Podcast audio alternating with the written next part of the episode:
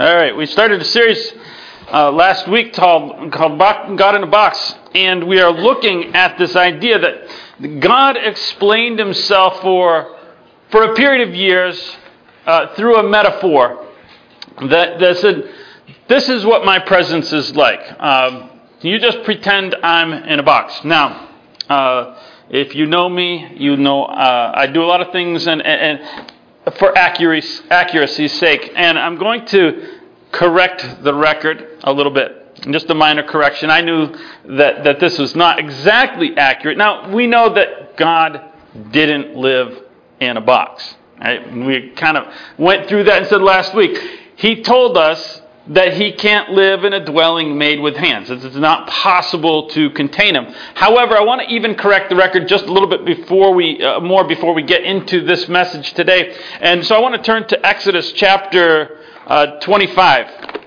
Um, we set up a metaphor which is not exactly a good metaphor. It's not perfect, in other words. Not that any metaphor is perfect, but we're just going to correct the record and then continue on from there. Exodus chapter twenty-five and uh, verse twenty. It says, "The cherubim shall stretch out their wings above, covering the mercy seat with their wings, and they shall face one another, and the faces of the cherubim shall be towards the mercy seat. Uh, you shall put the mercy seat on the top of the ark, and the ark you shall put the testimony I will give you, and there I will meet with you. And I will speak with you from above the mercy seat, from between the two cherubim which are on the Ark of the Testimony." So, so just so you know, actually God didn't tell them he was in the box. God told them he was above the box. Right? And just to, this picture that you see, not only is it weirdly colored on this screen as I transferred it from my computer to this one, but um, it's not exactly accurate. Uh, so far as we understand, uh, there was a, a little lid between uh, on that thing on the lid between those feet, and that was called the mercy seat, and and uh, that's not there. Uh, that's where they picked that up, and they could put their little treasures inside there. But also the wings of these two things almost met. Like this, right? And, and the other angel was opposite him, and, and they met, and there was this little space. I don't know how big it was, but but my imagination, I have an active imagination. That's what my mom always told me. And so uh, my imagination is that, that it was like kind of like, a, you ever seen a welder's arc? You know, don't look at the arc. Well, don't look at the arc. Right? Don't look at that spot. This is where God is. And I've always just kind of imagined it like this bright spot right there where, where God spoke. And and, and uh, that's kind of the, the image is don't look at it. Right? And you come out and they couldn't look at his face because uh, he was bright. So Moses would uh, come out after talking with God and, and his face was really bright. And so um, so this is just a correction. Uh, it's, it, the point still remains that we're we're working from this metaphor. Um, that whether above the box or next to the box or in the box, the idea is that God connected his presence for a period of time with this box that they carried around with them. And we're looking at the various things that, that they learned about God's presence by this box. And we're, we, we're taking different events uh, in the Old Testament and and looking at just one idea uh, in each event uh, that was uh, something that they learned, something that became a foundational element of their relationship with God. So we're going to turn to the book of Joshua. Uh, we were in the bu- bu- um, uh, we were in Joshua last week, uh, and as they're getting uh, th- they're going through and, and getting ready for this conquest, we looked at uh, an idea. We're going to look at another one in Joshua chapter six.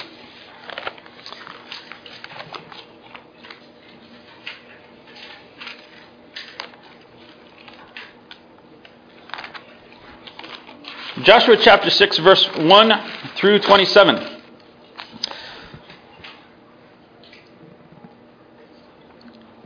"Now Jericho was securely shut because the children of Israel, no one went in, no one out.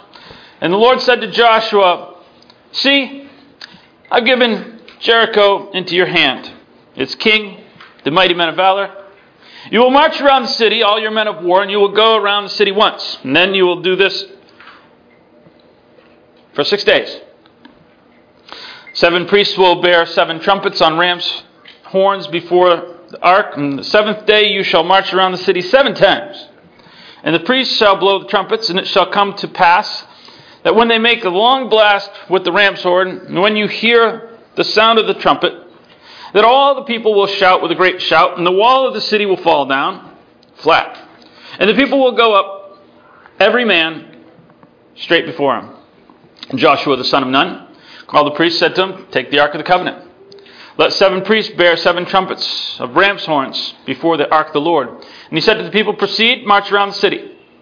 And let him who is armed advance in front of the Ark of the Lord. And so it was, when Joshua had spoken to the people, that the seven priests bearing seven trumpets of ram's horns before the Lord advanced, blew the trumpets, and the Ark of the Covenant of the Lord followed them. The armed men went before the priests who blew the trumpets, and the rear guard came up after the guard, uh, after the ark, while the priests continued blowing the trumpets. Now Joshua had commanded the people, saying, you shall not shout or make any noise with your voice, nor shall a word proceed out of your mouth until the day that I tell you, shout, then you shall shout. So he had the ark of the Lord circle the city. He went around at once. They came to the camp and lodged in the camp. Joshua rose early in the morning. The priests took the ark of the Lord, and seven priests, seven trumpets of the ram's horns before the ark went on continually and blowing with the trumpets. Armed men went in front of them.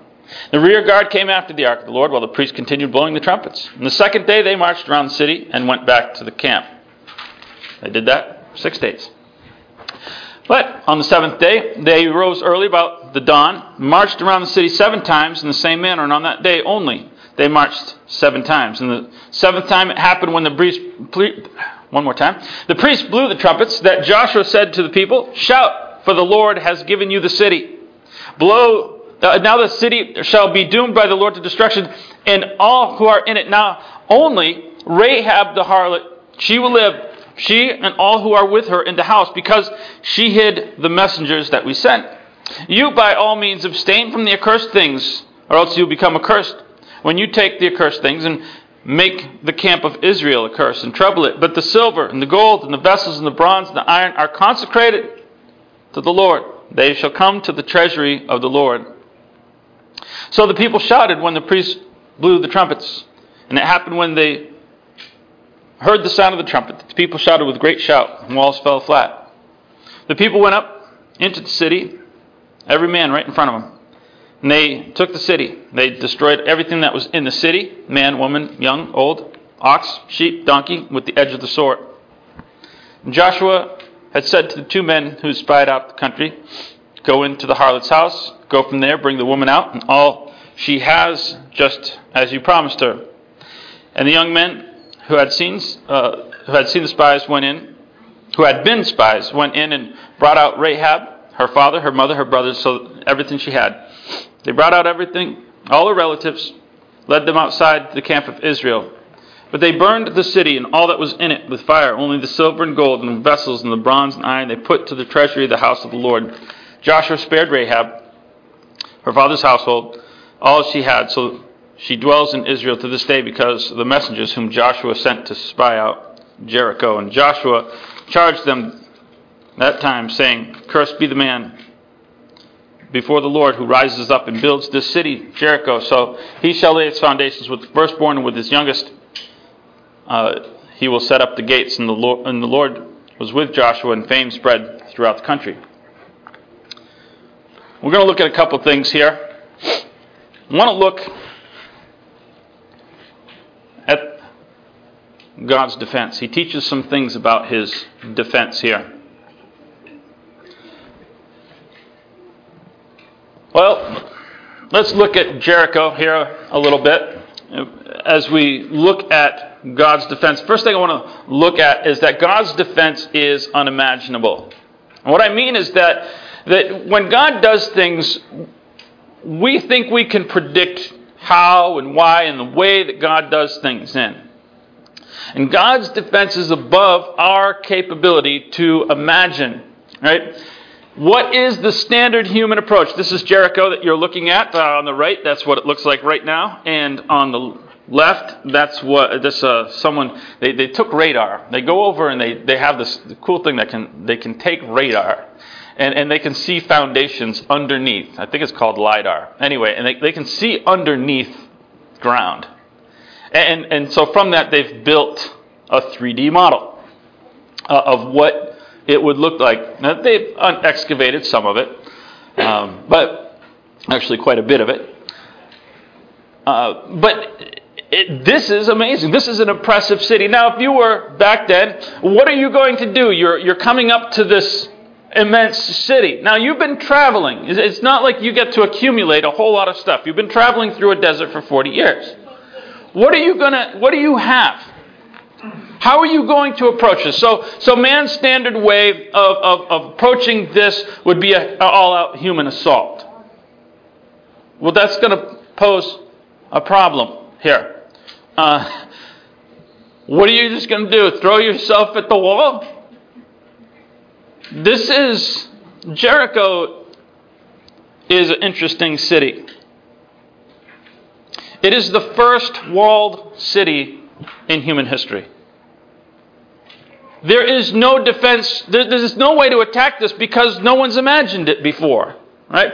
You remember in, in, in nine eleven, one of the things that they said, people, oh, what we should have done in retrospect is have all these things in place. This had never happened before. How do you prepare for something that's never happened before? That was new. Okay, now it's happened. We can prepare. How how do you build... Uh, you know, another standard approach would be to, to lay a siege. Again, sieges haven't been invented yet because they haven't had to. The first siege engine in history is not going to be built for another eight hundred years. So it's going to be a little wait. Right? So, so what are we going to do? There's a big city. It's got high walls. It's got a wall on top of a wall. They have they have a, a foundation wall. And then, then they built the wall on top of that. Now, this was not just the first walled city, but it was a double-walled city. I mean, the, usually when you build things, right, there's, there's, there's like a prototype, and then you advance it, you get it better. They were really super advanced on their first attempt. That usually doesn't happen. Your, you know, your best, your best is like your first. That, that doesn't happen. Jericho was ahead of its time for, for a city. It was amazing for a city. Small. Some people call it a, a proto-city. It wasn't really huge in terms of population, maybe. But if you're going in to attack something, you're just going to go and pick the next one. They just made it better. It's like, why mess with Jericho? Right? A I's behind it, or you know, just let's go around and pick the other one because, you know, that that's just ah, who wants to mess with that? A lot of times. So, so no one really had ever attempted this, and God says, no, we're going to start with the big one first. We're going to take that one out.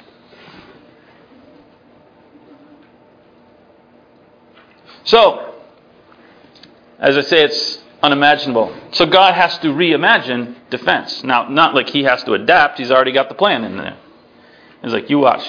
But God reimagines defense, if we want to phrase it like that. He's going to do things just a little bit differently from, from the way that you and I would do things. Right? So, think about what they, even here, what, what does God prioritize? He prioritizes soft metals. Gold, silver, it says bronze, but bronze is a hard metal. It's actually brass. Right? Um, it is a copper-based metal used for for its polish. Right?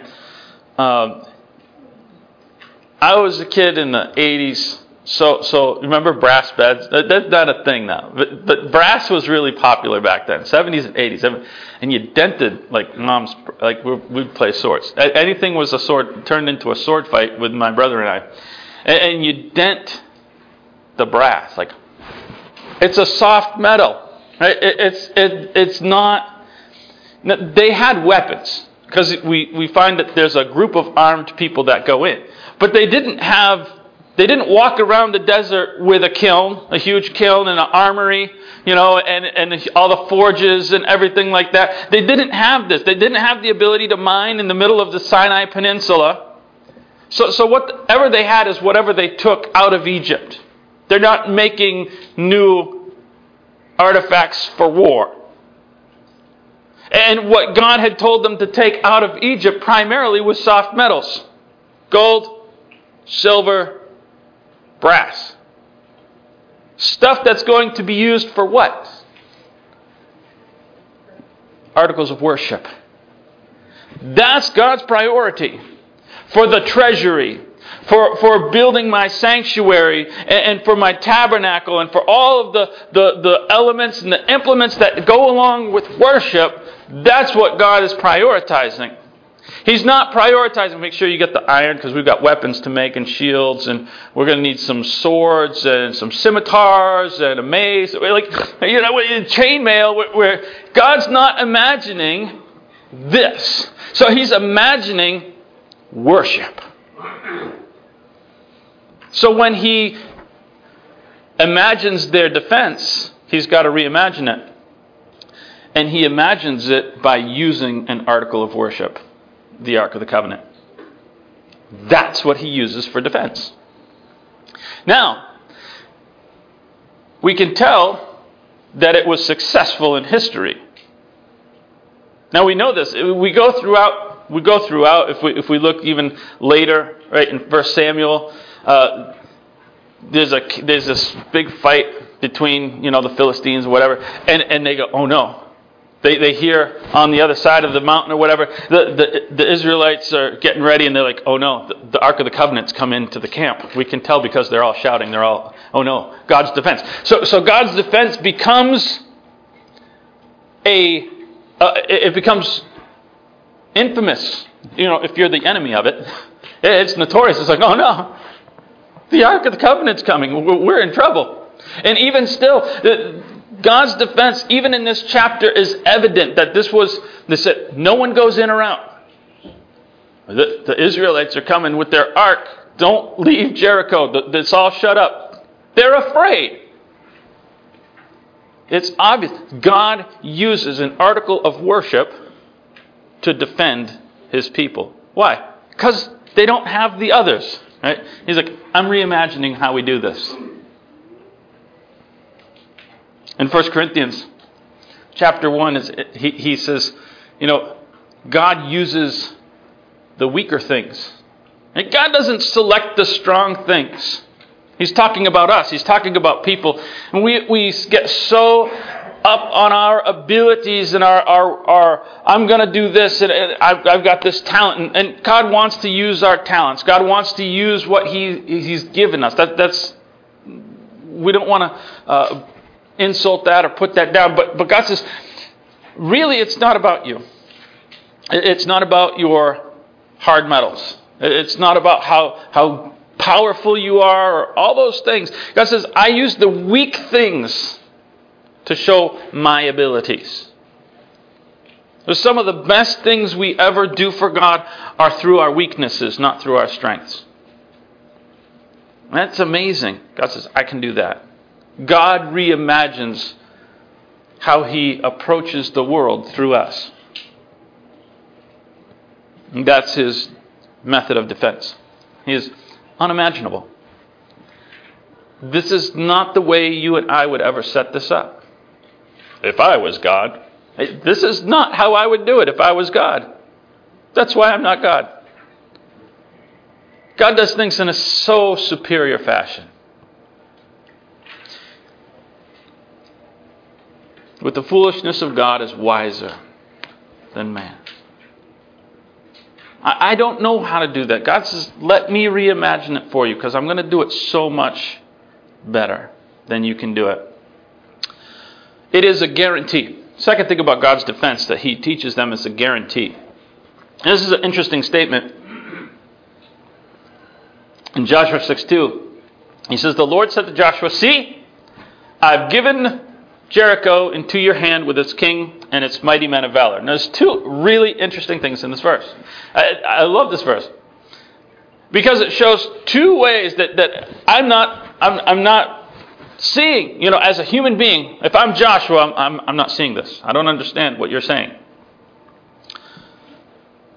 First of all, he says this in the past tense. I have given it into your hand. Joshua's looking at it. It still looks like it's there. I don't see this past tense thing. No, no, look it. It's already. I already get it. You know? I'm looking at a city I've never seen before. I mean, I, as a spy I saw it, but you know, that was forty years ago. And quite frankly, it looks better than it did then. And and uh, the people don't look really that better than they did now. And we're still armed with the same stuff we had forty years ago. And you're telling me you, it's given into our hands. And that's the way I would look at it. And maybe that's why Joshua opens up and and and over and over and over. He's called a mighty man of valor. And he says, be strong and courageous. Be strong and courageous. Be strong and courageous. Because Joshua's mindset's not there. And he's got to get there. Because he's got to be the backbone for however many people is sitting here waiting to take this land that God's already given them. It's a guarantee. So he speaks of it as though it's already happened. Now, with us, chronology is very important. When, when, uh, if if something hasn't happened yet, we still see it as a pending, right? It's pending. Maybe it will, and maybe it won't. You buy something online, right? And then, like, I bought something online. I'm waiting for it to ship. I'm kind of nervous. Until I see a tracking number, I'm nervous. Right? It's like, it's still pending to me. It's like, I'm, have they taken my money? I want to see a shipping number. I'm bound by chronology. To God, chronology is a formality. It's like, whatever.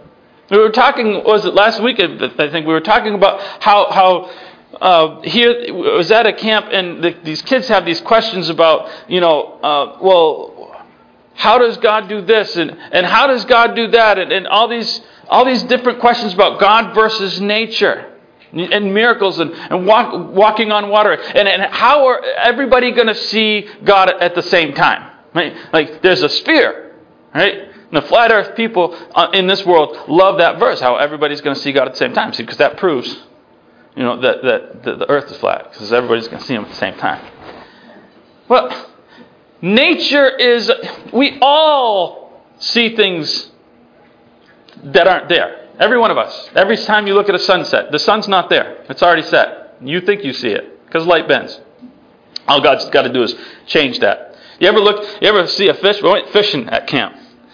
And it looks like the fish is there, but it's not really. The fish is over here. All right? That... that Because I'm seeing something where it's not, because the light's bending. These are objects of nature. Like, how does God walk on water? He changes surface tension. That's all. He's a master of. He's the master of whatever He made. He can change surface tension so that He walks on water. That's not hard.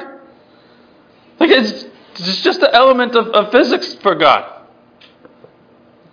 And time is just another element of physics. It's like, yeah, time, whatever. I can make it go backwards. I can make it stand still. And so for us, chronology presents this obstacle, and he says, no, I've already given it to your hand. I did that a long time ago, actually. What? It's still there. Yeah, that's a formality.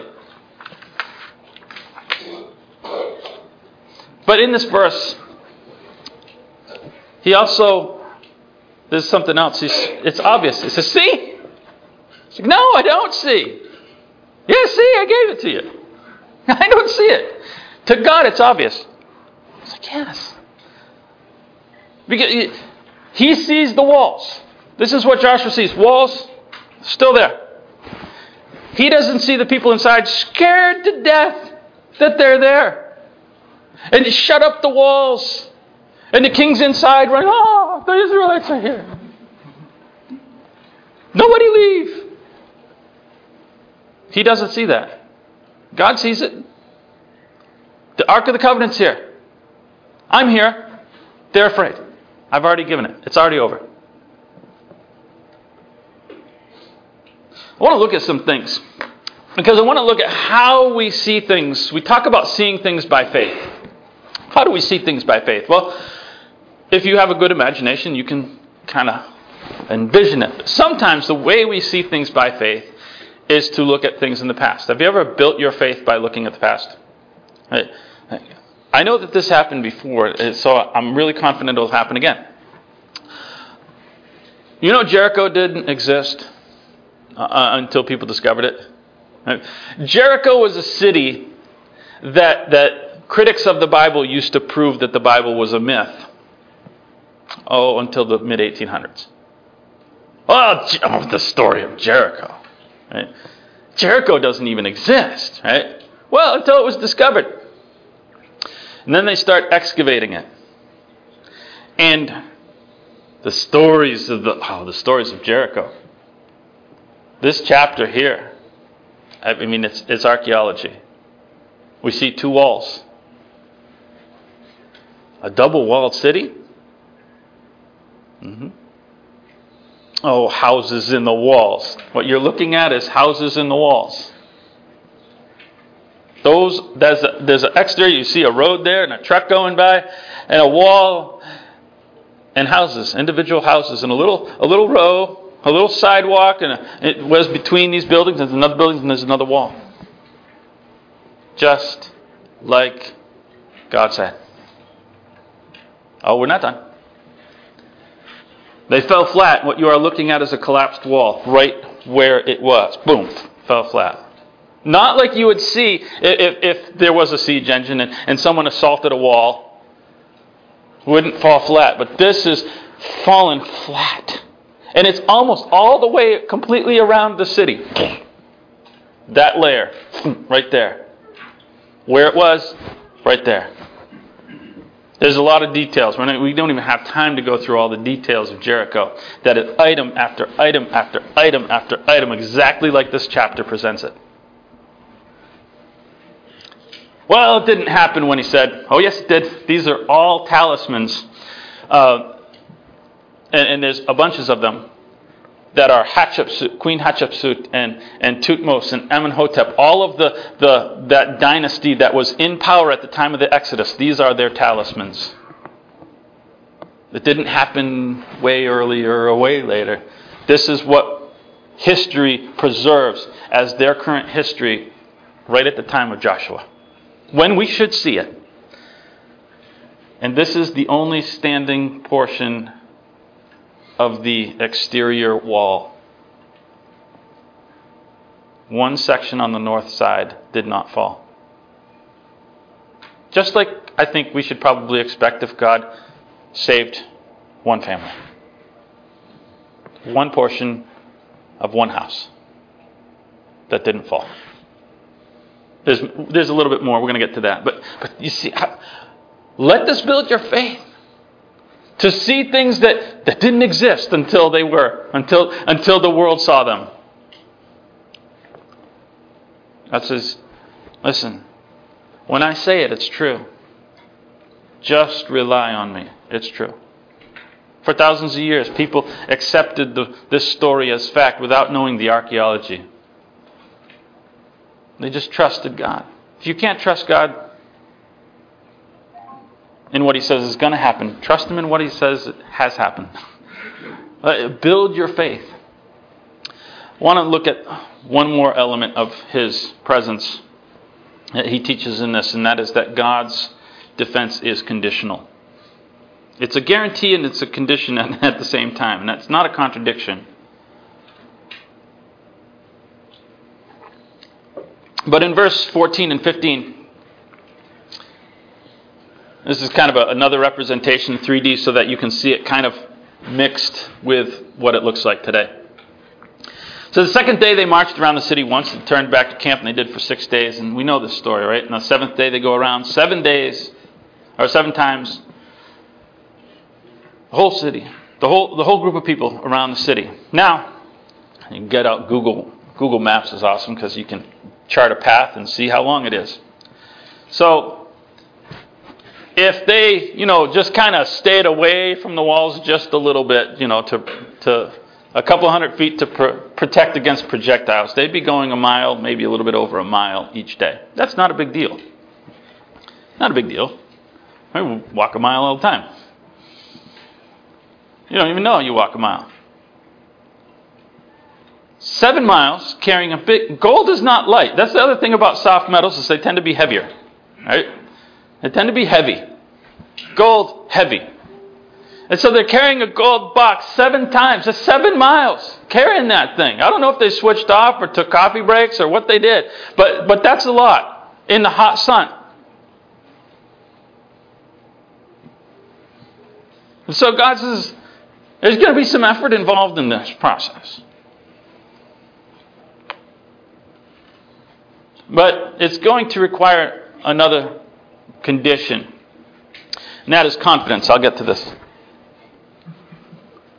Let's say, quiet. Quiet. Six days quiet.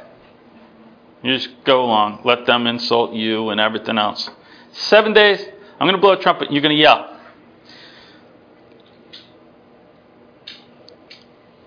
What if you yell and nothing happens? Yeah!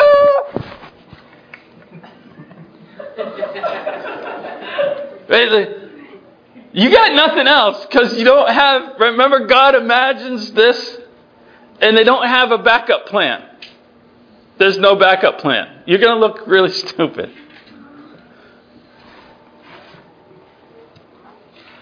I am not a hand raiser when I sing. I don't begrudge it because it's in the Bible. But I visit lots of churches, and so I've visited churches that are. And there are different hand raisers. Okay? I don't know if you've noticed that. There's lots of them. And there are the air traffic controller. They call the air traffic controller. There's uh, village people. Okay? I saw one, I saw one um, recently at a church when, when we were on our way up to camp. We stopped at a church on Sunday. And uh, I saw the Olympic di- diver. Like, I, okay, whatever. There's one. There's one I see everywhere I go, and that's the T-Rex. You ever see the T-Rex? T-Rex is like I don't really have quite the confidence. I want to, but I, I can't quite get it up. There, all the way. T-Rex. Not quite confident. I wonder how many T-Rexes there were as they marched around, yelled, they're like, hey. I, I, I want to, I want to, but I don't quite have the confidence to yell. All right. Joking aside, isn't singing the easiest thing we do? Singing is the easiest thing we do in Christianity. And just, to, I've been in different churches. I, there's all different kinds, but it's like there's always, you know, there is power, power, wonder working. It's like, it's like T-Rex. It's the easiest thing to do. Where's the confidence? There's power in the blood. Right? Well, why, why is that hard to say? Unless we're not confident that it's real. Is it hard? We're asked to do so many more difficult things. Why is singing hard? I don't understand that one. We have a confidence problem. Is what it is.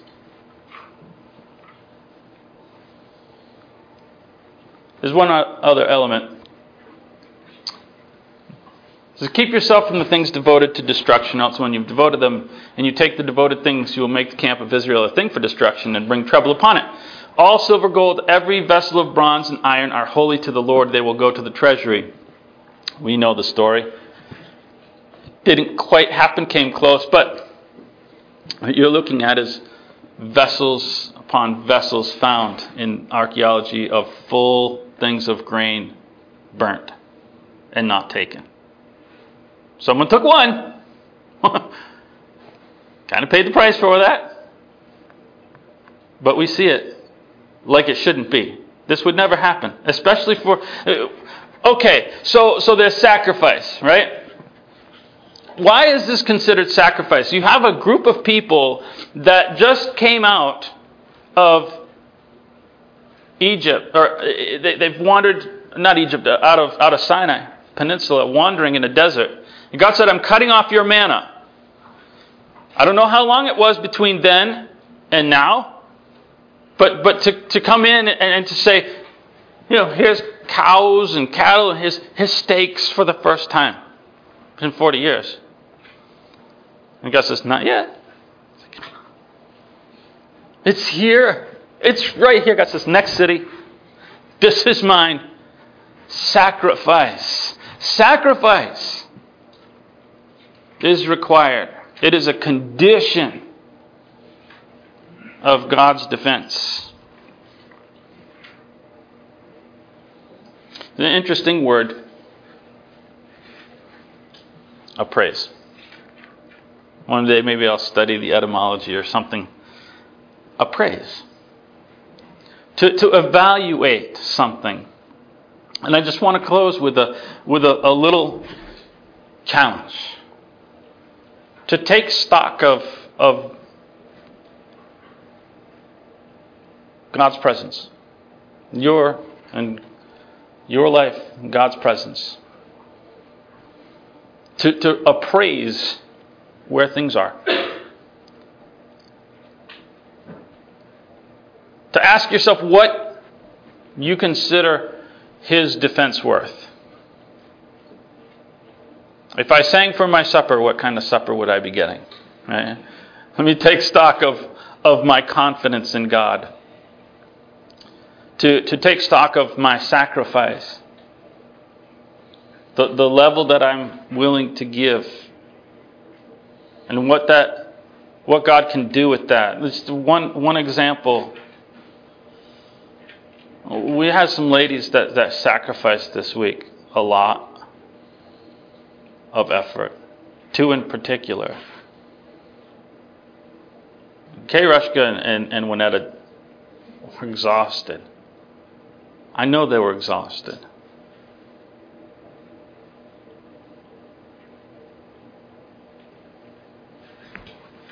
Yesterday, God took...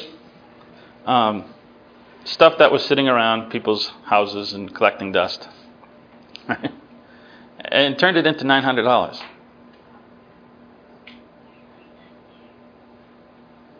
What God does with sacrifice. nine hundred dollars to, to, to help fund a, uh, something that we're going to decide to do with our kids to, to teach them evangelism next year. And that's the starter fund. That's what sacrifice does. Evaluate, reevaluate, reappraise your relationship with God.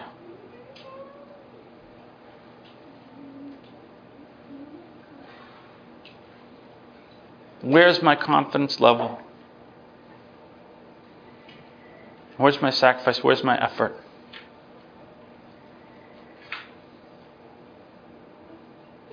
And look what God can do with that and what God has done with that throughout time. And let that build your faith in Him for the future.